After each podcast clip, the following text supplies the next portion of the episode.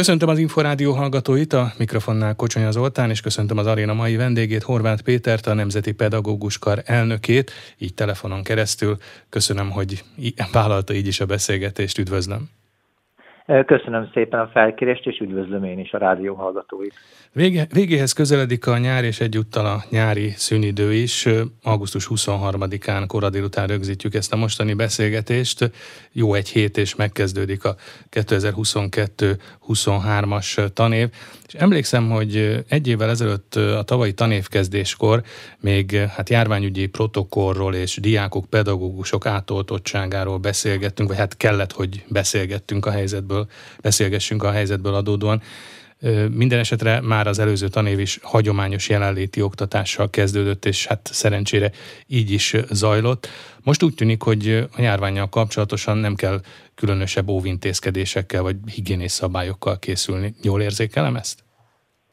Igen, központi intézkedés nincsen, és azt gondolom, hogy mindenki nyilván a kormányzatban is, és azt gondolom iskolaigazgató kollégák, fenntartók ország szerte nagyon kíváncsiak voltak a nyári dolgokra, hogy hogyan fog alakulni a vírushelyzet, és számtalan ismerős ismeretlen állított meg engem is az utcán, vagy hívott fel telefonon, hogy ugye nem fogják bezárni az iskolákat. Úgyhogy mindenképpen azt gondolom, hogy úgy érzékelem, és így is van, hogy szülőknek, diákoknak, pedagógusoknak, mindenkinek az lenne a legjobb, hogyha valóban úgy telhetne el a tanév, hogy rendes iskolába járással tudnák a gyerekek és a mi pedagógusok is teljesíteni a követelmények elsajátítását, illetve mindazt, ami egy iskolának hozzá kell járulni. E, nem lehet előre kiszámítani természetesen semmit sem, tehát én azt gondolom, hogy fel kell készülni azért arra, hogy esetlegesen osztályok vagy iskolák, hogyha helyileg erősebben érintettek lesznek, akkor a vírus után mihez tudnak kezdeni.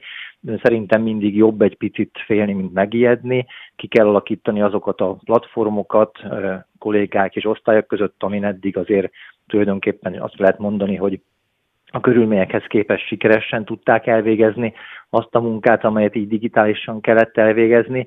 Fel kell készülni erre is, de tényleg reméljük, hogy, hogy nem úgy lesz. Még esetlegesen a tavalyihoz képest is jobb lesz a helyzet, hiszen azért ősszel jelen volt a vírus, osztályok, iskolák is kerültek valóban ebben a munkaformába, és ez azért nagy terhet rót mindenkire, elég sok hiányzó is volt, diák is, pedagógus is, munkájukat át kellett venni másoknak, tehát szerintem fárasztó ősz volt tavaly, de valóban szerencsére olyan súlyossága, mint az azt megelőző két évben nem volt.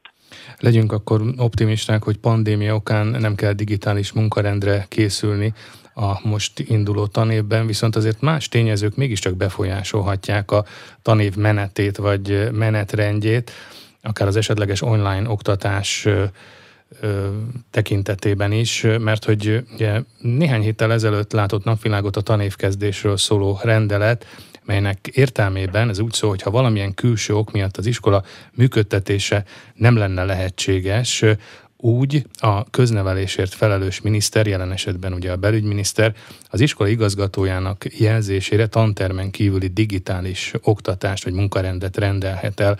Azaz mégiscsak hát lehetnek azért ilyen bizonytalansági tényezők, akár már nem is a pandémiával összefüggésben. Itt gondolok ugye elsősorban hát ugye a, a, az energiahelyzetet és a fűtési szezon esetleges kritikus voltát emlegették. Azt hiszem, hogy erre célozhat a tanévrendje rendeletnek valóban ez az ötödik paragrafusa, hogyha az iskola ellenőrzési körén kívül eső elháríthatatlan ok miatt a működtetés valóban nem lenne lehetséges, akkor az intézmény vezetője fordulhat a, a köznevelését felelős miniszterhez. Szerintem ez is benne van. Valóban egyrészt itt ott a vírushelyzet, az energiaellátás, reméljük, hogy ezzel sem lesz probléma, de alakulhat így a helyzet hát a legrosszabbról arról, hogy a háború hova terjedt, arról pedig szerintem ne is beszéljünk. De mint ahogy előbb is mondtam, szerintem jobb felkészülni arra, hogyha ilyen e, körülmények adódnak, e, és e, nem váratlanul hirtelen kell esetleg áttérni vagy valamire, hanem akkor már tudjuk azt, hogy hogyan fogjuk tudni eljuttatni a tananyagot. Én azt gondolom, hogy akár ha fűtésről beszélünk, és ezzel kapcsolatban is nagyon sok dolog látott napvilágot, találgatások, értelmezések, hogy ez a 20 fok például mit jelent.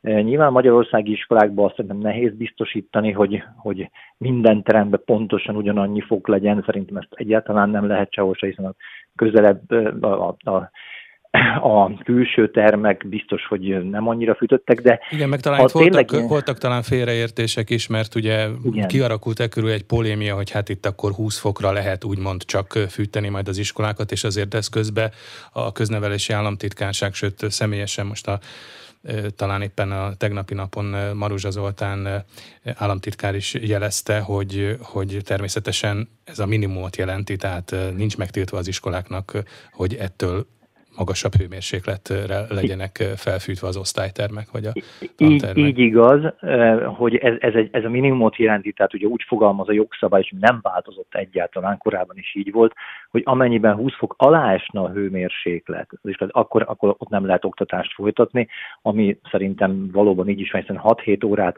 ülni egy, egy ilyen környezetben az, azért az már, és látjuk a külföldi példákat is, hogy ott is az iskolákat azért kivették az alól, hogy 19 fokra lehet lehet felfűteni a e, központi fenntartását. Tehát e, ez, ez valóban nem lenne jó körülmény ahhoz, hogy nyugodtan lehessen elvégezni iskolai munkát, de ha ezt nem lehet biztosítani, mert mondjuk a gázellátásban fennakadását, akkor akár ez is lehet egy olyan ok, ami miatt e, lehetetlenné válik. De azt gondolom, hogy jó pár iskolában, például nálunk is szakaszolható a fűtés, több részből tevődhetnek össze a termek, vannak olyan iskola van, ahol több épület is van.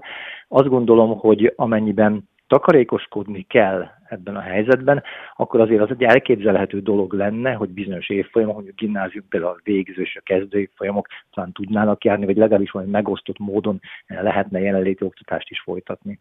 De elképzelhető az, hogy lesznek vagy lehetnek olyan iskolák, gondolok itt például kisebb települések iskoláira is, ahol mondjuk a rezsiszámla kifizetése az gondot jelenthet. Itt például a napokban Budapesten foglalkozott a sajtó részletesebben is egy óbudai gimnáziummal, egy egyházi fenntartású gimnáziummal, ahol már úgy készülnek a tanévre, illetve a rezsiköltségek fedezésére, hogy egy külön támogatást kérnek a szülőktől erre.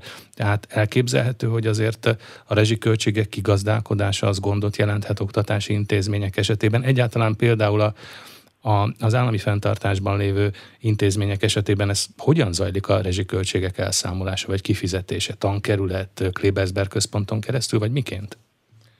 Így van, a tankerületeknek van költségvetése, és ebbe tartoznak bele a rezsiköltségek, így nyilván azok az alapvető költségek is, amik az áramfelhasználással, a fűtéssel kapcsolatosak, tehát ezt ott kell kigazdálkodni. Biztosan más fenntartású intézményeknél, szerintem mindig a fenntartónak a dolga, akár egyházi intézményeknek, akár alapítványi intézetekről, beszélünk, ott kérhetnek ehhez támogatást, azoktól a szülőktől, akik engedhetik maguknak. Az állami fenntartáson ez nem jött, nem, nem jött szóba egyáltalán, nem is nagyon hiszem, hogy ez ilyen módon szóba jöhet. Az, hogy esetlegesen lenne egy fenntartó, egy állami fenntartó fenntartó, egy tankereten belül olyan intézmény, ahol nem tudják fizetni, vagy ahol ahol tudják. Ez, ez is egy kényes kérdés lenne, hiszen egyes tankeretekhez azért itt 30-40, akár 60-70 iskola is tartozik, hogy bizonyosságban maradhat, bizonyosságban nem. Ezt én nem tudom eldönteni, de az biztos, hogy ha valahol maradni kéne, akkor az pontosan az első négy év folyam, tehát ott azért nagyon nehezen értelmezhet, és ott nyilván a szülőknek is otthon kéne maradni. Tehát hogyha valami megosztás kéne, akkor ők azért nem maradjanak az iskolába. És hát nyilván azok az iskoláknak a fűtése sokkal egyszerűbb, például szerencsére milyen kis, ahol viszonylag jó szigetelések vannak, új ablakok vannak, vagy legalábbis nem túl régi ablakok vannak. Lehetséges, hogy vannak olyan épületek, sőt sajnos szinte biztos, ahol sokkal kevésbé hatékony, vagy sokkal kevés takarékos maga a fűtés. Nem szeretném, ha hosszan beszélnénk a, a fűtési Igen. rendszerekről, de azért az érdekelne, hogy többnyire azért gázfűtés vagy távfűtés van a magyarországi iskolákban, és már nincs nagyon mondjuk Miklós bácsi a fűtő, aki például gyerekkoromban az általános iskolában még hát egy fontos szereplő volt? E, és az én általános iskolai életemben is fontos szereplő volt a fűtő, így de nincsen. De nagyon kevés lehet, én azt gondolom. Talán a legkisebb településeken lehet, hogy az iskolák, ahol nincsen, nincsen távhő, ott e, így alakul, de egyébként többségében szerintem a távhőn vannak az intézmények. Ja, hát természetesen ugye érintőlegesen beszéltünk arról, hogy ne történjen meg, de ha mégis át kell állni egy iskolában, vagy többen is, vagy évfolyamokon digitális munkarendre, az azért most már hát úgy több hónapnyi tapasztalat birtokában viszonylag könnyen és gyorsan menne. Nyilván hát erről többször beszéltünk már, hogy a leghatékonyabb digitális oktatás sem lehet olyan jó és eredményes, mint a klasszikus jelenléti. De azért, ha egy ilyen kényszerhelyzet adódik, akkor arra most már azért megvannak az úgymond kézenfekvő megoldások?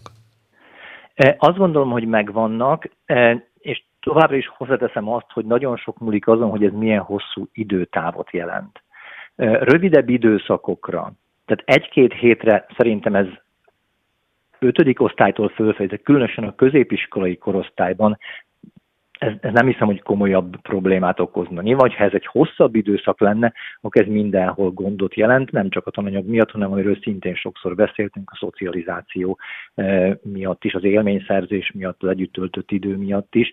De az biztos, hogy is látszanak is az eredményekből, hogy alapvetően az érettséget is, ha megnézzük, ugye most egy olyan évfolyam érettségizett, aki két tanévben is érintett volt a digitális munkarend miatt, e, és azért az érettségi eredmények azok nem lettek rosszak. Tehát azért úgy tűnik, hogy a kollégák nagy része egyrészt eredményesen tudta eljuttatni e, a tananyagot, nem csak e, a feladatokat, hanem magát a tananyagot is meg tudta értetni, legalábbis az érettségi tantárgyaknál ez úgy látszik, illetve az is igaz, hogy valószínűleg ezért ebben a tanévben, amikor lehetséges volt, akkor sok iskola próbált olyan foglalkozásokat szervezni, amelyek segítették a diákoknak a felkészülését, és hát tényleg gratulálok is a, a, ezekhez az eredményekhez. Mert a kompetencia mérés alapján is úgy tűnik, hogy azért, azért nem volt reménytelen a helyzet a digitális oktatásban sem. Természetesen megint hozzáteszem, hogy attól függ, hogy ez milyen hosszúságú lesz. Azért a pedagógiai munkában most már nagyon sok tapasztalat, digitális tudás és gyakorlat halmozódott fel, és ezekből sok minden előhívható, hát úgymond békeidőben, tehát tantermi közegben jelenléti oktatás során is ezekből a tapasztalatokból? Egyértelműen azt gondolom, tehát azért, hogyha valaki digitálisan akár órákat tartott, eh, amihez kapcsolódóan olyan prezentációkat csinált, vagy olyan segítőket készített, amelyek segítették a diákokat, eh, vagy vázlatokat írt. Ebből a gyerekek is sok mindent tanulhattak, én azt gondolom. Tanulási módszerek fejlődhettek, és a kollégáknak is egyre nagyobb lett a tárháza, hogy a saját tantárgyaiknak a tananyagait eredményesen tudják eljuttatni, megértetni, feldolgozni együtt, vagy akár diákok önállóan is. És a visszaküldött eh, dolgozatok, prezentációk, elemzések, tehát sokféle tantárgyhoz különböző más dolgok tartozhattak. Ezek is azt gondolom, hogy ezeket valaki átnézte, javította, visszaírta, ez sok tanulsággal szolgálhatott hogy mi az, amit valóban megértettek a diákok ilyen módon, és, és mi az, amit esetleg másképpen kell feldolgozni. Szóba került már a tanévkezdésről szóló rendelet, de hát már közismert ugye a 2022-es, 23-as tanév rendje, menetrendje is, és ha ezt kicsit részletesebben átnézzük, akkor ebből az derül ki, hogy több mérés és teszt is vár ebben a tanévben a diákokra, teljesen újnak mondható úgynevezett kísérleti bemeneti mérések is várnak a tanulókra, diákokra idén ősszel szövegértés, természettudományos terület, matematikai mérések rendszere ezek szerint tovább bővül. A jelek szerint tehát a tárca szándéka, hogy egyre hangsúlyosabbá tegyék a tanulói méréseket. Ugye mi is szóba hoztuk már korábban, hogy Pintér Sándor belügyminiszter még tavasszal a parlamenti bizottsági meghallgatásán is a, a mérések fontosságáról beszélt. Tehát ezek most jól láthatóan akkor az új tanévben előtérbe kerülnek és hangsúlyosabbak lehetnek? Egyértelműen látszódik ez a szándék. Valóban már a parlamenti meghallgatáson is miniszter úr beszélt erről, mikor én tudtam vele találkozni, akkor is hangsúlyozta, hogy ezt ő nagyon fontosnak tartja. A méréseket egymással kell összehasonlítani, és ebből látszódhat az, hogy hogyan fejlődnek csoportok, illetve a pedagógus munkára is lehet talán következtetést levonni, hiszen mind a kettő nagyon fontos. Valóban a mérések száma jelentősen meg fog növekedni, ami persze olyan értelemben, ahogy ezt itt előbb is mondtam, ez, ez, ez, ez hozhat jó tapasztalatokat, ugyanakkor nyilván ez egy komolyabb szervezési nehézséget is jelent az intézmények számára. Ugye eddig a 6., 8., 10. évfolyamon volt mérés, 8. osztályban és hatodikon idegen nyelvi is, és mindenhol volt ugye szövegértés, matematika, illetve természettudomány.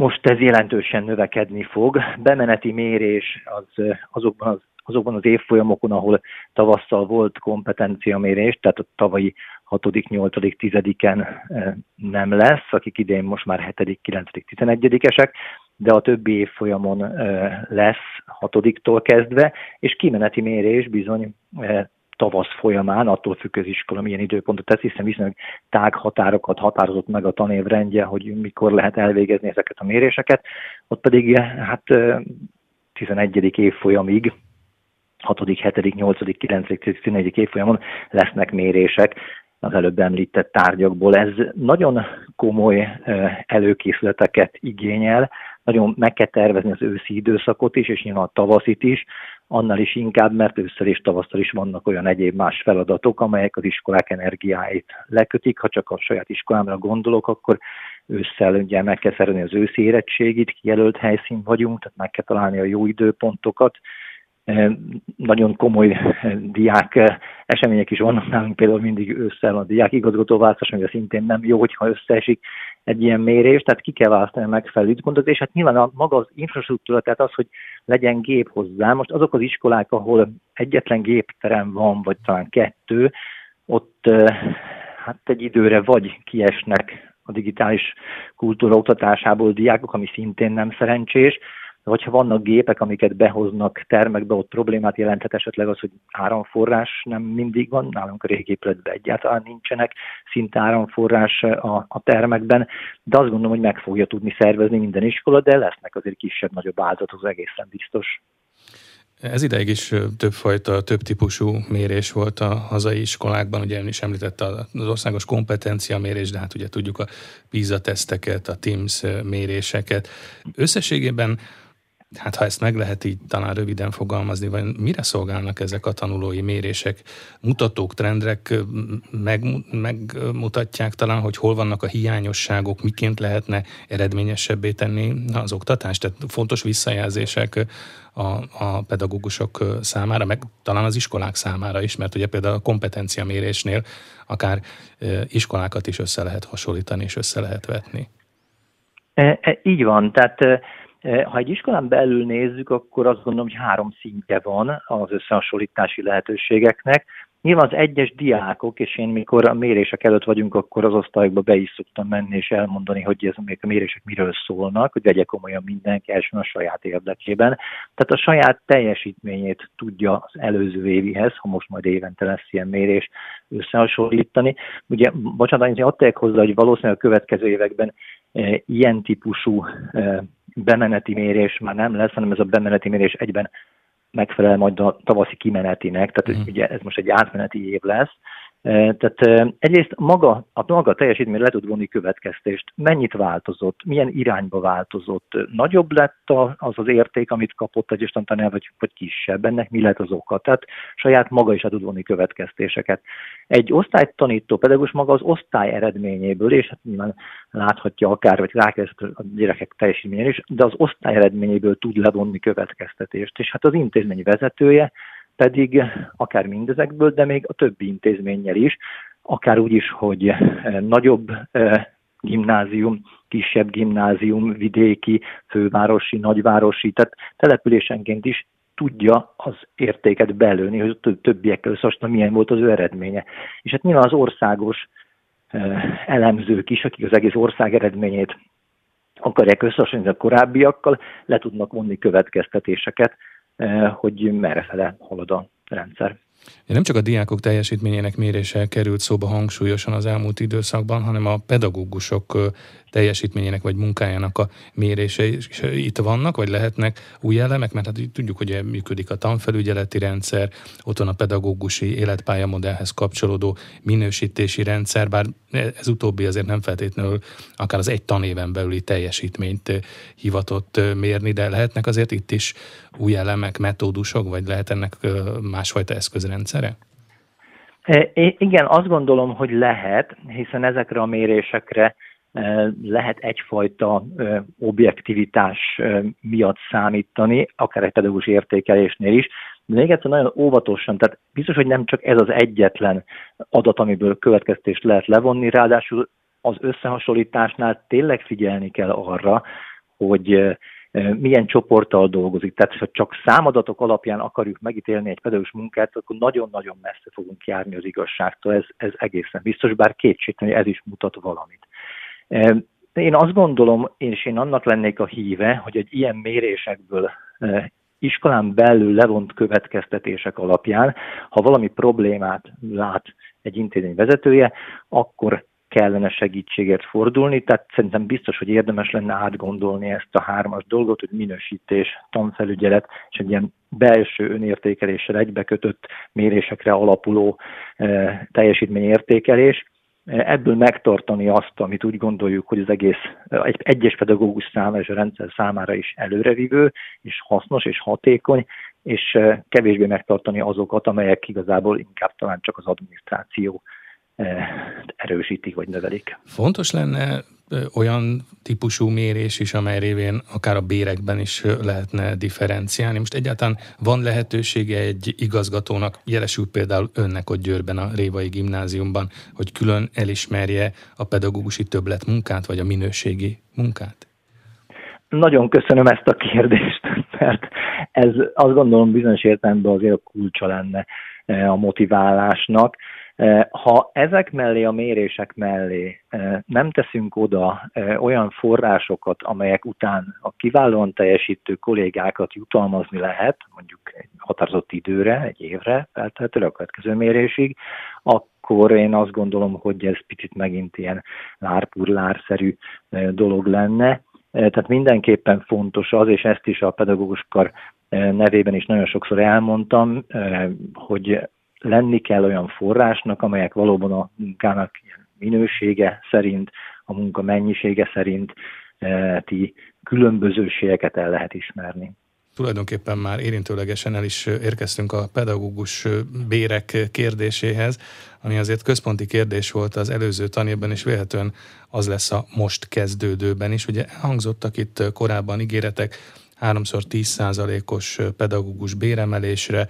Most ugye a Brüsszelnek küldött magyar tervezetben infláció követő pedagógus bérek, béremelés szerepel, sőt lakhatási támogatás is ott van feltüntetett elemként, és van itt egy érdekes kitétel, amit egyébként most megerősített Maruzsa Zoltán köznevelési államtitkár is, miszerint 2028-ra a diplomás átlagbér 80%-ára szeretnék emelni a pedagógus sok átlagos jövedelmét. Hát azért ez ugye egy hat éves távlat, és ugye akkor is 80%-ot jelent, de mindez akkor, ha Magyarország megkapja állítólag az ehhez szükséges uniós forrásokat. Szóval mik lehetnek az előjelek, vagy egyáltalán vannak-e támpontok, önök például a Nemzeti Pedagógus Karnál kaptak-e valamilyen tájékoztatást ezzel kapcsolatosan? Ennél többet nem kaptunk. A háromszor 10 százalék ígéretet azt tartani fogják mindenképpen, ennyit tudok, és valóban én is olvastam ezeket a híreket, ami eh, nyilván egy bizonyos értem egy kettős érzést okoz bennem is, meg gondolom sok mindenkiben. Tehát alapvetően a Nemzeti Pedagógus Kar véleménye mindig is az volt, hogy a pedagógus béreket azt valamilyen társadalmi standardhez kell kötni. Ebben mi magunk is megemlítettük a diplomás átlagbért, mint egyébként a legjobb összehasonlítást, hiszen mindaz, aki gondolkodik azon, hogy hogyan alakuljon az élete, és úgy arra gondol, hogy egyetemre szeretne menni, az a diplomásokkal van versenyhelyzetben, ha esetleg eszébe jut a pedagógusi pálya.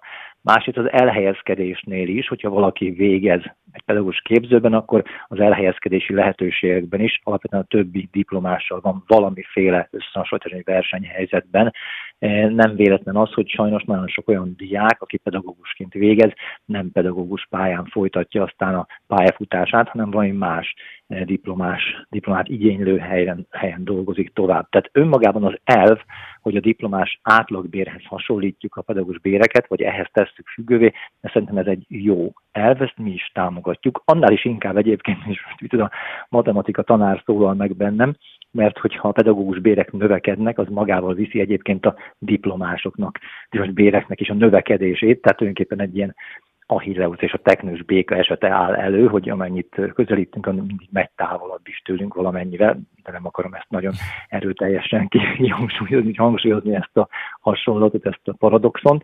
E, minden esetre szerintem elfként ez jó. Az, hogy 2028-ra lesz 80 százalék, hát ez azért úgy eh, lehetne más is, és nyilván a dinamikája nagyon fontos, tehát a 2028-ra kell elérni a 80-at, de ha 2024-re fölmenne 78-ra, az, az nyilván más, mint hogyha 2024-re még csak 62-re menne. Ja, most fel. ennek kapcsán egy konkrétum elhangzott a köznevelési államtitkártól, ami szerint 2023. januártól is lesz egy béremelés majd a pedagógusok igen, számára. Igen, igen.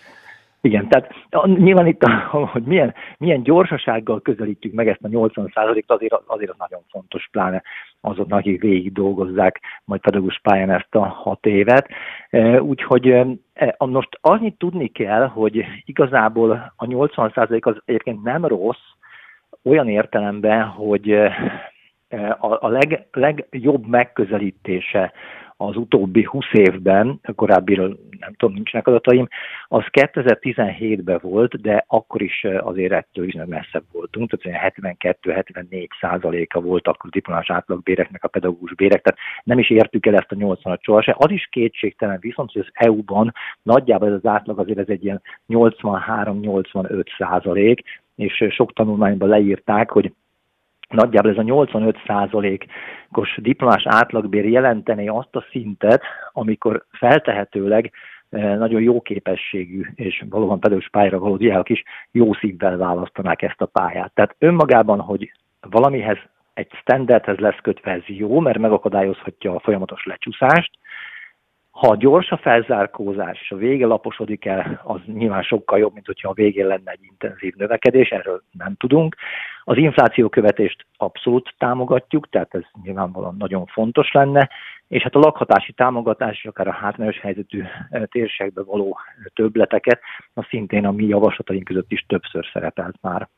Pedagógus bérek és pedagógus létszám, vagy pedagógus létszámbeli gondok, azok egyértelműen és szorosan összefüggenek?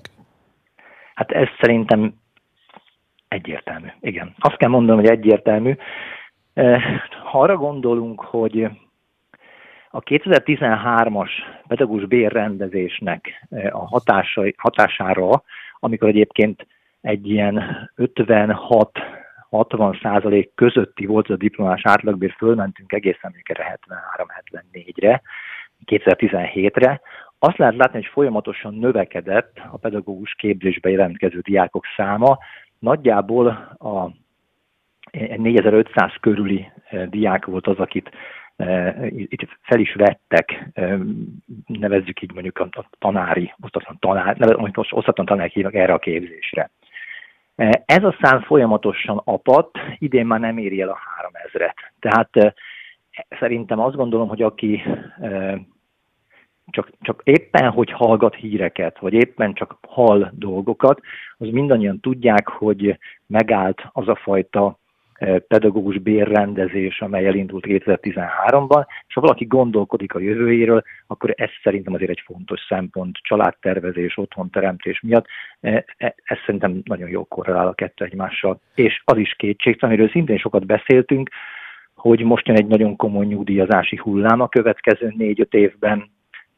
Nagyon sokan fognak elmenni nyugdíjba, rendes 65 éves öregségi nyugdíjba, nem a, akár a nők 40 évével, ez, ez nagyon-nagyon sok problémát fog okozni. Melyik szegmensben látja egyébként legkritikusabbnak a helyzetet a pedagógus képzése jelentkezők csökkenő arányában, a pálya elhagyók számában, vagy a nyugdíjba menő pedagógusok révén, tehát a pedagógus korfa révén, vagy ez így összeadódik, és ettől lesz Abszolút. kritikus a helyzet? Ez, ez teljesen összeadódik, én azt gondolom. Nyilván, ha sokan szeretnének pedagógus pályára menni, akkor kibírná ezt a nyomást, még is, ha sokan vonulnak, tehát kialakulna egy ilyen, nevezzük ilyen dinamikus egyensúlynak. Jelen pillanatban nem erről van szó. Nagyon sokan mennek nyugdíjba, vannak pályálhagyók is természetesen, és az elhagyókhoz és a nyugdíjvonókhoz képest lényegesen kevesebb az, akikre a következő időszakban számíthatunk, hiszen a következő öt évet, ha nézzük, ezeknek a diákoknak, vagy a pedagógus későbbi pedagógusoknak bent kéne lenni már az oktatásban, és látjuk, hogy sajnos létszámukban biztos, hogy nincsenek annyian, mint amennyiben nyugdíjba eh, fognak menni.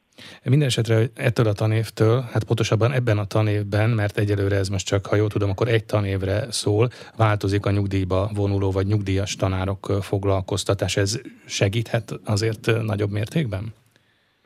Egyrészt segíthet, másrészt pedig sokkal méltányosabbá teszi a helyzetet.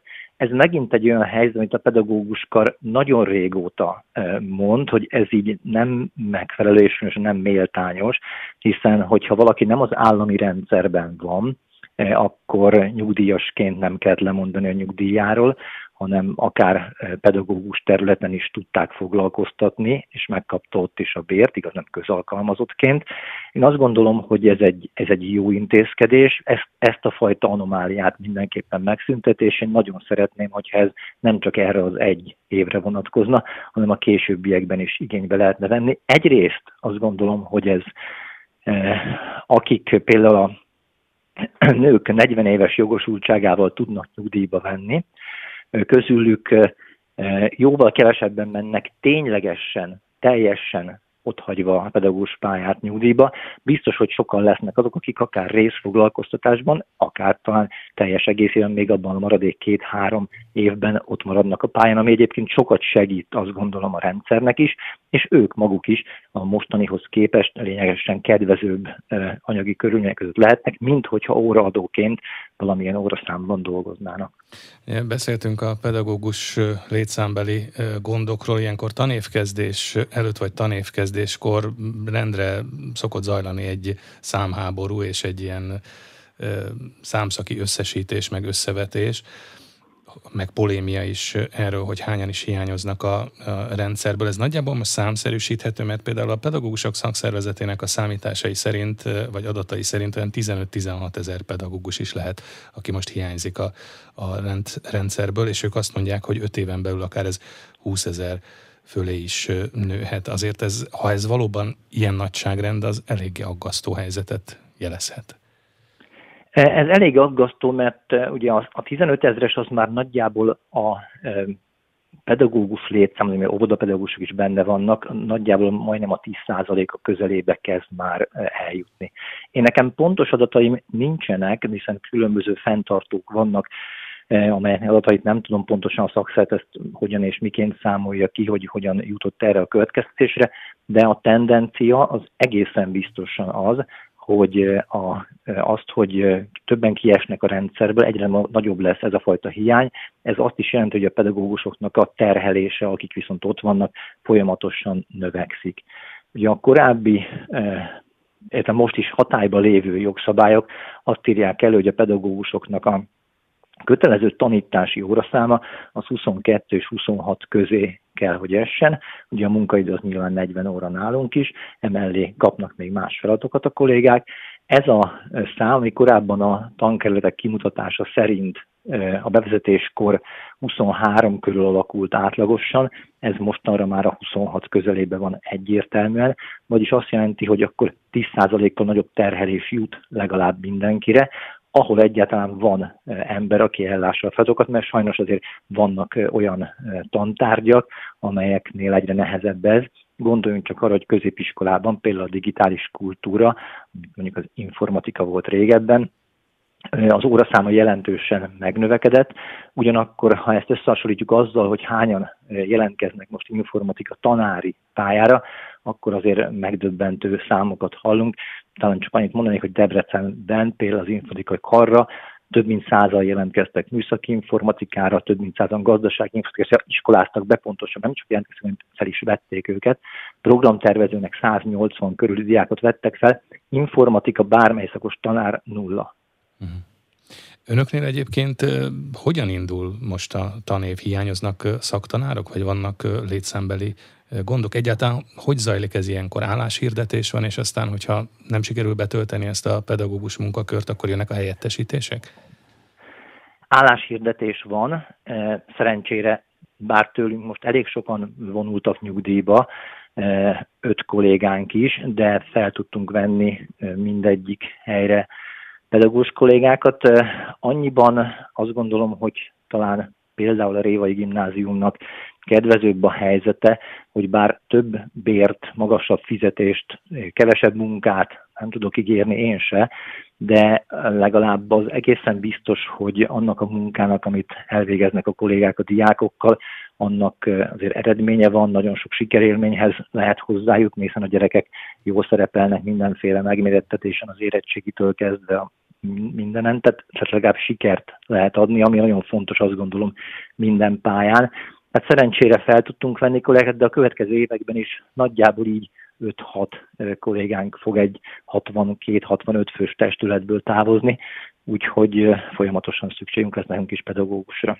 Ez informatikusokat említette, de nagyjából behatárolható az a kör, ahol a leginkább vannak hiányosságok szaktanárok tekintetében? Azt gondolom, hogy leginkább azért ez továbbra is a természettudomány, informatika, matematika, illetve a szakképzésben a, azokat a kollégák, nem a közoktatás, köz, köz, köz, nem azokat a tantárgyakat tanítják, amit klasszikusan tantárgyak hívunk, hanem a szakmai tantárgyakat tanítják. Tehát itt van szerintem a legnagyobb probléma, és ez sajnos látszik a mostani beiskolázási adatokon is. Például az ELTE matfiz szak, matfizakán 7 diákot vettek fel, Szegeden ugyanez 4 diák, miközben mikor például én végeztem matfiz szakon, akkor 70 diákot tudott felvenni a Szegedi Tudományegyetem, akkor még József Attila Tudományegyetem, tehát nagyon komoly létszám problémák vannak, azt gondolom, bölcsész területeken a felvételi számok magasabbak, az angol egyértelműen uralja a helyzetet, de hogy egy angol, valamilyen angol történelmi, vagy angol matematika szakon végzett diák valóban tanítani fog el, ez, ez azért nagyobb kérdés. A pedagógus képzése jelentkezők arányairól beszéltünk már, de most változik, vagy átalakul maga a pedagógus képzés is.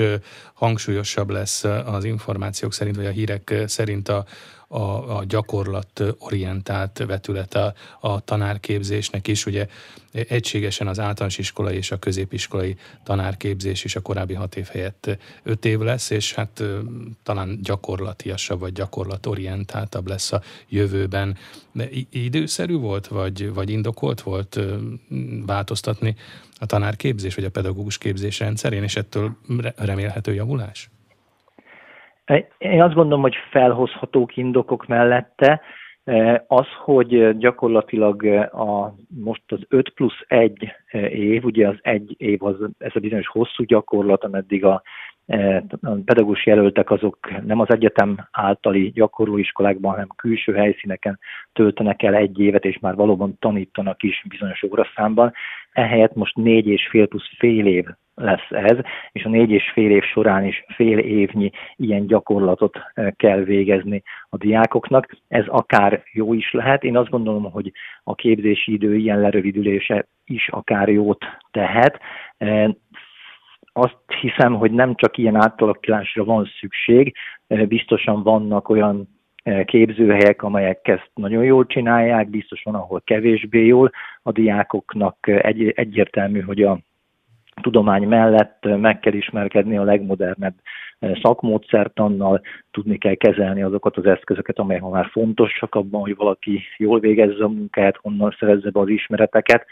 Tehát a pedagógiai részt is fel kell erősíteni. Tehát ha ez csak egy formális átalakulás lesz ebbe az irányba, akkor az szerintem kevés lesz ahhoz, hogy jó pedagógusok legyenek, de az is kell, hogy sokan jelentkezzenek pedagógus pályára. Többször felvetődött az is, hogy szerencsés lenne valamilyen pálya alkalmassági vizsga, pedagógus képzés, vagy hát egyáltalán a, a felvételi rendszerben. Nem is tudom, hogy ez miként mérhető, vagy mennyire mérhető, de egyáltalán szükség lenne ezt mérni az biztos, hogy a kétszintű érettségi révén nincs az a klasszikus felvételi vizsga vagy szituáció, így mondjuk a személyes találkozó is elmarad a, a pedagógus képző intézmény, illetve az oda jelentkező hallgató között. Tehát tulajdonképpen pusztán a tanulmányi eredmények pontszámai révén jutnak be a pedagógus képzésre a hallgatók, holott lehet, hogy valóban kellenének olyan alkalmassági feltételek, amik talán lehet, hogy a meglétük nagyon fontos a pedagógusi pálya sikeres abszolválásához. Erről is azt gondolom, hogy sokszor és sokan vitatkoztak, mikor a köznevelési stratégiai kerekasztalon beszélgettünk erről, akkor a, az egyetemek, a képzőhelyek, akik ezzel foglalkoznak, alapvetően inkább amellett voltak, hogy a belépésnél ezt nagyon, nagyon nehezen lehetne mérni, egy ilyen pályalkalmasságot, viszont az első két évben akár a gyakorlati foglalkozásokon, akár amiatt is, hogy most már gyakorló helyekre mennek, ezen ismeretek birtokában lehetne esetlegesen hát azokat kiszűrni, akik valóban nem valók a pedagógus pályára, hogy ez milyen és milyen módszer és miként történne, arról, arról nem hallottam.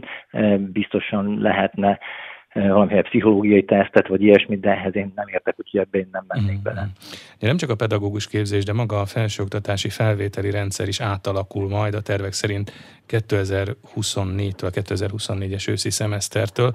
A pontszámítási rendszer tekintetében az egyetemek a tervek szerint több jogosítványt kapnak a hallgatók kiválasztása terén ez az oktatási rendszer más szintjeire, például a középfokú oktatásra is ad más típusú feladatokat, hiszen végül is itt van a kimeneti szint.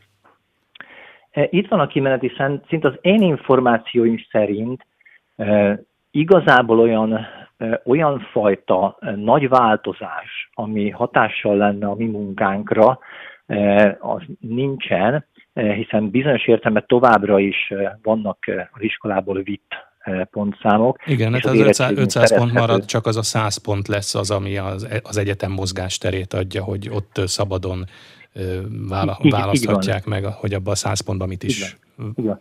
tüntetnek Igen. fel. Tehát tulajdonképpen az a klasszikus többletpontrendszer, ami most van a rendszerben, ez a 400 plusz 100 a többletpontokra, amiben elsősorban az emelt szintű érettségi számított bele, illetve a nyelvvizsgák, azon kívül még hátrányos helyzet, sporteredmények, tanulmányi versenyek voltak a legfontosabbak talán, az, az egy picit átalakul, de az érettségi pontoknál is az emelt szintű az többet fog érni ezen túl is, mint a középszintű az én információim szerint, picit máshogyan. És ebbe a 100 pontos többletpontrendszerbe az egyetemek speciálisabban saját maguk által fontosnak tartott kritériumokat jeleníthetnek meg. Ebbe egyébként akár beleszámol, beletartozott az emelt szintű érettségi, aminek a kötelezettsége, ha én jól tudom, akkor el, eltörlődik. Hát vagy akár talán, beleszámít... ugye, amiről beszéltünk, ez az alkalmassági vizsgát helyettesítő elbeszélgetés vagy személyes találkozás is, hogyha erre van Így lehetőség. Kivit, kivitelezés szempontjából ezt tartom a legnehezebbnek, bevallom. A mi időszakunkban ugye volt szóbeli felvétel, de akkor még erősen limitált volt, hogy hány helyre jelentkezhet valaki. Most viszont, hogyha valaki nagyon sok helyre jelentkezik, az egyben nagyon sok szóbelit is. Tehát én azt mondom, hogy meg kell gondolni az egyetemeknek azt, hogy ki az, aki élni szeretne egy ilyen lehetőséggel, hiszen ha valaki például jelentkezik mind a négy nagy orvos képző, orvostanai képző, orvosképző egyetemre, Orostom Egyetemre, akkor azért az négy utazás, még egy győri diáknak Debrecenbe elmenni, Szegedre, Pécsre és Budapestre, ez nem is kis logisztika lenne szerintem senki részéről sem. Úgyhogy nyilván azok a helyek, ahol nagyon komoly túljelentkezés van, ők bátrabban tudnak nyúlni ilyen eszközökhöz, ahol tulajdonképpen nem nagyon van túljelentkezés, ott szerintem kevésbé fognak élni például személyes megjelenés igénylő vizsga lehetőségével, de kétségtelen, hogy az egyetemek maguk szabadabban saját képük alapján kérhetnek mondjuk ötödik tantárgyat, vagy kérhetnek a többletpontjukhoz egyébként olyan dolgokat, amelyeket ők fontosnak tartanak. A felsőoktatási felvételi rendszer tervezett változása nyomán viszont a nyelvvizsga kikerül a felsőoktatási rendszerből, tehát a, a diploma megszerzésének nem lesz feltétele. Jó lehet korábban még volt az a terv, hogy feltétele legyen már a felsőoktatásba való bejutásnak vagy bekerülésnek is, tehát ez a nyelvvizsga követelmény, ez ugye most már nincs a felsőoktatásba való bejutásnál és a diploma megszerzésénél sem. De ez azt is jelentheti, hogy a nyelvoktatás, az idegen nyelv tanítása még inkább a középfokú oktatás terepére kerül? Én azt gondolom, hogy alapvetően most is nagyjából ott van. E, én szeretném hinni azt, hogy ez nem csak a középiskola terepe, hanem a negyedik osztálytól kötelező idegen nyelv doktor, tehát inkább ez egy hosszabb folyamatnak az eredménye, hogy valaki jól tudjon legalább egy idegen Tehát, nyelven hogy az érettségig eljusson a középfokú nyelvvizsgáig. Így, így, így van, így van. Ez szerintem alapvetően egy fontos dolog lenne. Én azt gondolom, hogy akik eh, komolyan veszik, motiváltak, ő, nekik ez sikerül is, a, a rendszerben az óraszám megvan. Kétségtelen, hogy nem könnyű illeszkedni az általános iskola után, akár csoport, akár a hasonló szintű diákok egy csoportban, tehát vannak nehézségek, de ha valaki ezt komolyan szeretné, akkor szerintem, és tesz is érte, akkor el tudja ezt érni.